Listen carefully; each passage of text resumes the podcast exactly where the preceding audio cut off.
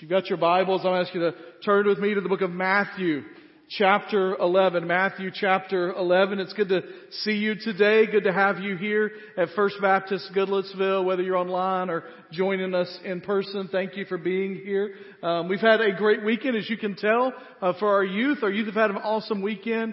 Um, yeah, there you go. Um, I got to be a part of it by cooking hamburgers. That's what I did. Uh, yeah, is, there we go. All right.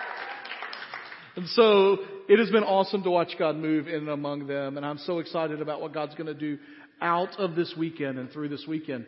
And for many of them, they are on what we sometimes call a spiritual mountaintop. They're, they're at a high point. They're at one of those places that that recharge has happened to their spiritual battery and they are ready to go. Maybe for you, I would guess for many of you, whether it's been a couple of years or a couple of months or couple of decades that you can recall a time in your life when you were on that spiritual mountaintop. When you were excited to do whatever the Lord says, that your yes is on the table before you know what the question is. And yet my guess is that for many of you in this room today, that's not where you are. And what I also know is if history is any testament to what's going to happen, even for our youth that are on that spiritual high note right now, at some point reality is going to smack them in the face. I mean, Jesus told us that. He said, in this world you can expect trouble. He told them they were blessed when they were persecuted for His name's sake. And today what I want to do, which is kind of strange coming out a weekend that has been such a, a spiritual high experience for so many of our young people and parents that were around and people that were able to be a part was to talk about what happens when it's not. What happens when if you're here today and it's not that spiritually high point of your life. Or it's a time when there are doubts that have creeped into who you are, or you're wondering about some things, and how do you handle those situations? Or if it is, how are you going to handle it when those days come?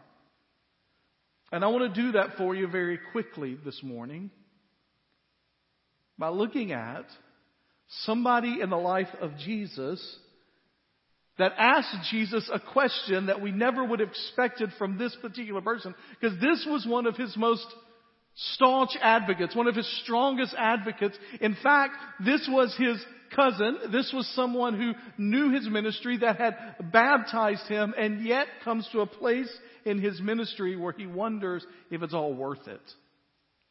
We're going to talk about John the Baptist today. John the Baptist was a prophet who had taken vows to live a certain way in order to go into a place where he is calling people to repentance. He had moments where he wandered in the wilderness, like some people would think like a madman, where he was calling people out and he was baptizing them. In fact, he baptized Jesus even though when Jesus walked up, he said, I'm not even able to loosen the straps of his sandals. This man is so much more than me. I baptize with water. He's going to baptize with fire. But in Luke chapter 11, things have changed. Look at Luke chapter 11, starting in verse 1. It says this. When Jesus had finished giving instructions to his 12 disciples, he moved on from there to teach and to preach in their towns. And so Jesus has been extending teaching part. Now he's going into the towns. Basically, he's teaching the disciples to help them teach the people. He is training them for what's going to happen when he departs. Verse 2. Now when John heard in prison, we'll get to that in just a minute, what the Christ was doing, Jesus the Messiah, he sent a message through his disciples and asked him, are you the one who is to come or should we expect someone else? Jesus replied to them, go and report to John what you hear and see. The blind receive their sight, the lame walk, those with leprosy are cleansed, the deaf hear, the dead are raised, and the poor are told the good news. And blessed is the one who isn't offended by me. John the Baptist is now in prison. So the man that was in the wilderness, that was a prophet of God, that was a little bit of a, a, a, thorn in the flesh, if you will, to the people of his day, to the religious leaders of his day, now finds himself in prison. Now, we don't find out until chapter 14 why he's in prison, but he was in prison because he called out ruler Herod for an adulterous relationship with his brother's wife. And he would not stop saying that that wasn't right, and so they had him thrown in prison. Eventually, he would be beheaded by Herod.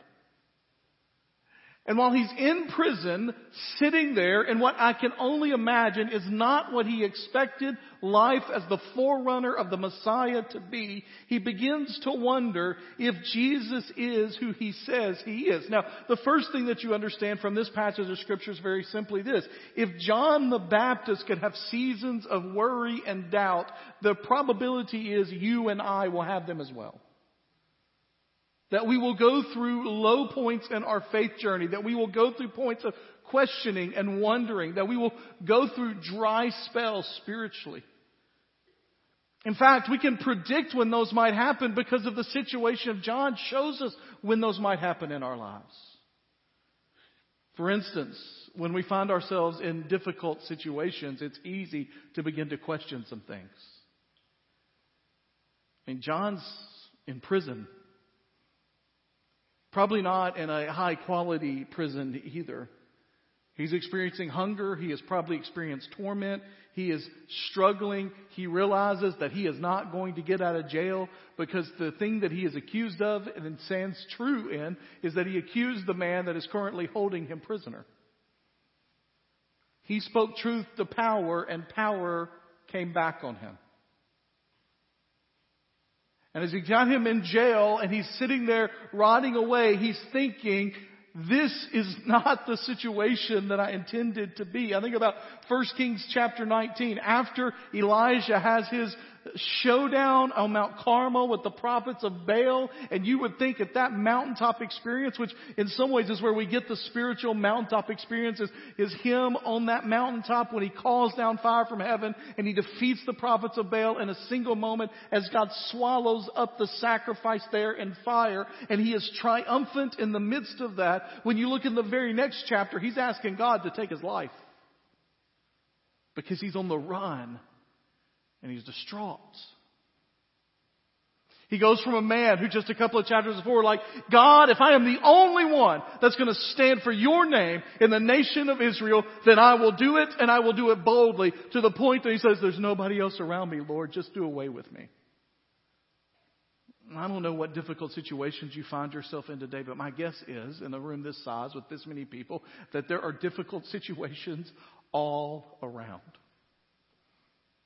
homes that are breaking apart or have already broken, relationships that are less than profitable or good for your health, emotionally, physically, mentally.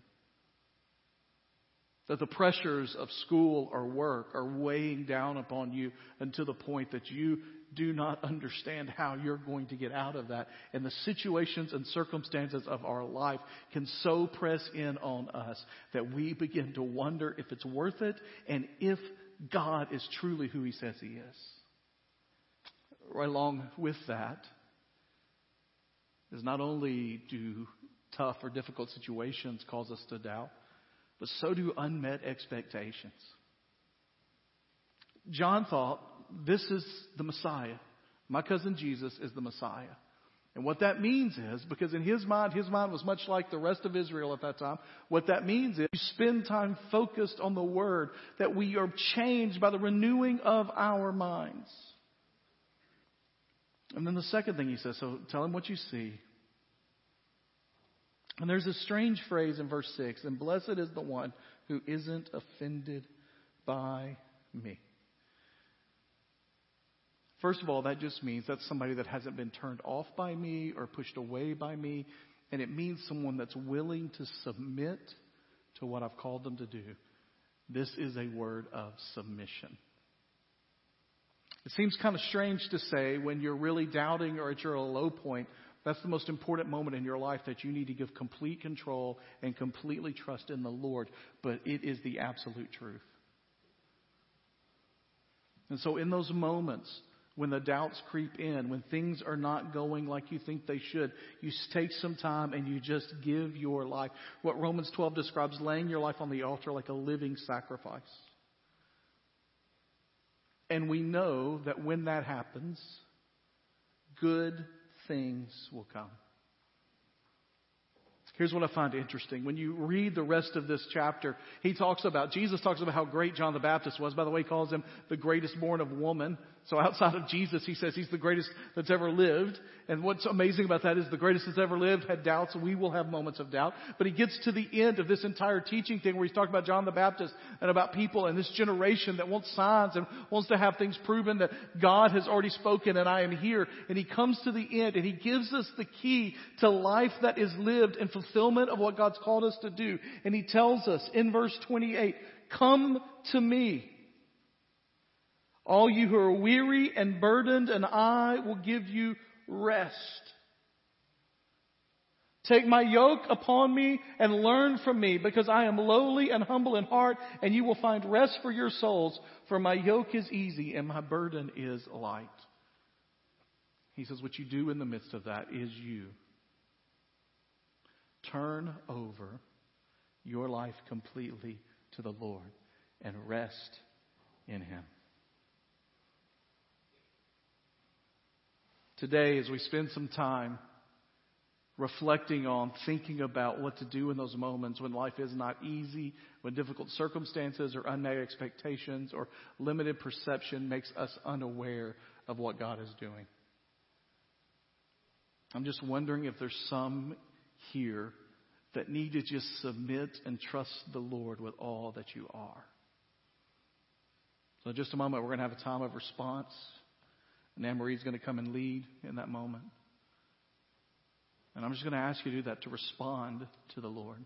Maybe that's coming down and just filling this altar and praying here and releasing some things to the Lord. I'll be standing down here. I'd love to talk to you if you've got questions. If you're here and you've never been saved, it's something you need to do. I'd love to talk to you today. But above all else, I'm just going to ask you today to respond however the Lord calls you to respond. Let's pray together. Heavenly Father, we are thankful for today and for the chance we have to be reminded of your love and your mercy, to hear the challenge to get off the fence and follow you. Lord, I pray that for those in this room that are on the spiritual mountaintop, Lord, that you would today just confirm in them what you have already been doing. That you would give them the ability to trust in you even when times begin to get more difficult.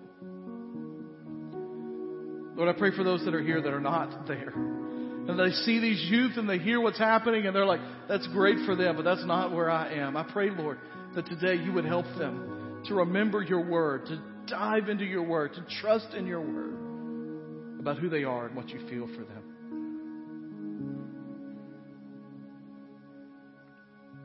And Lord, I pray that you would give them the ability to just submit to you.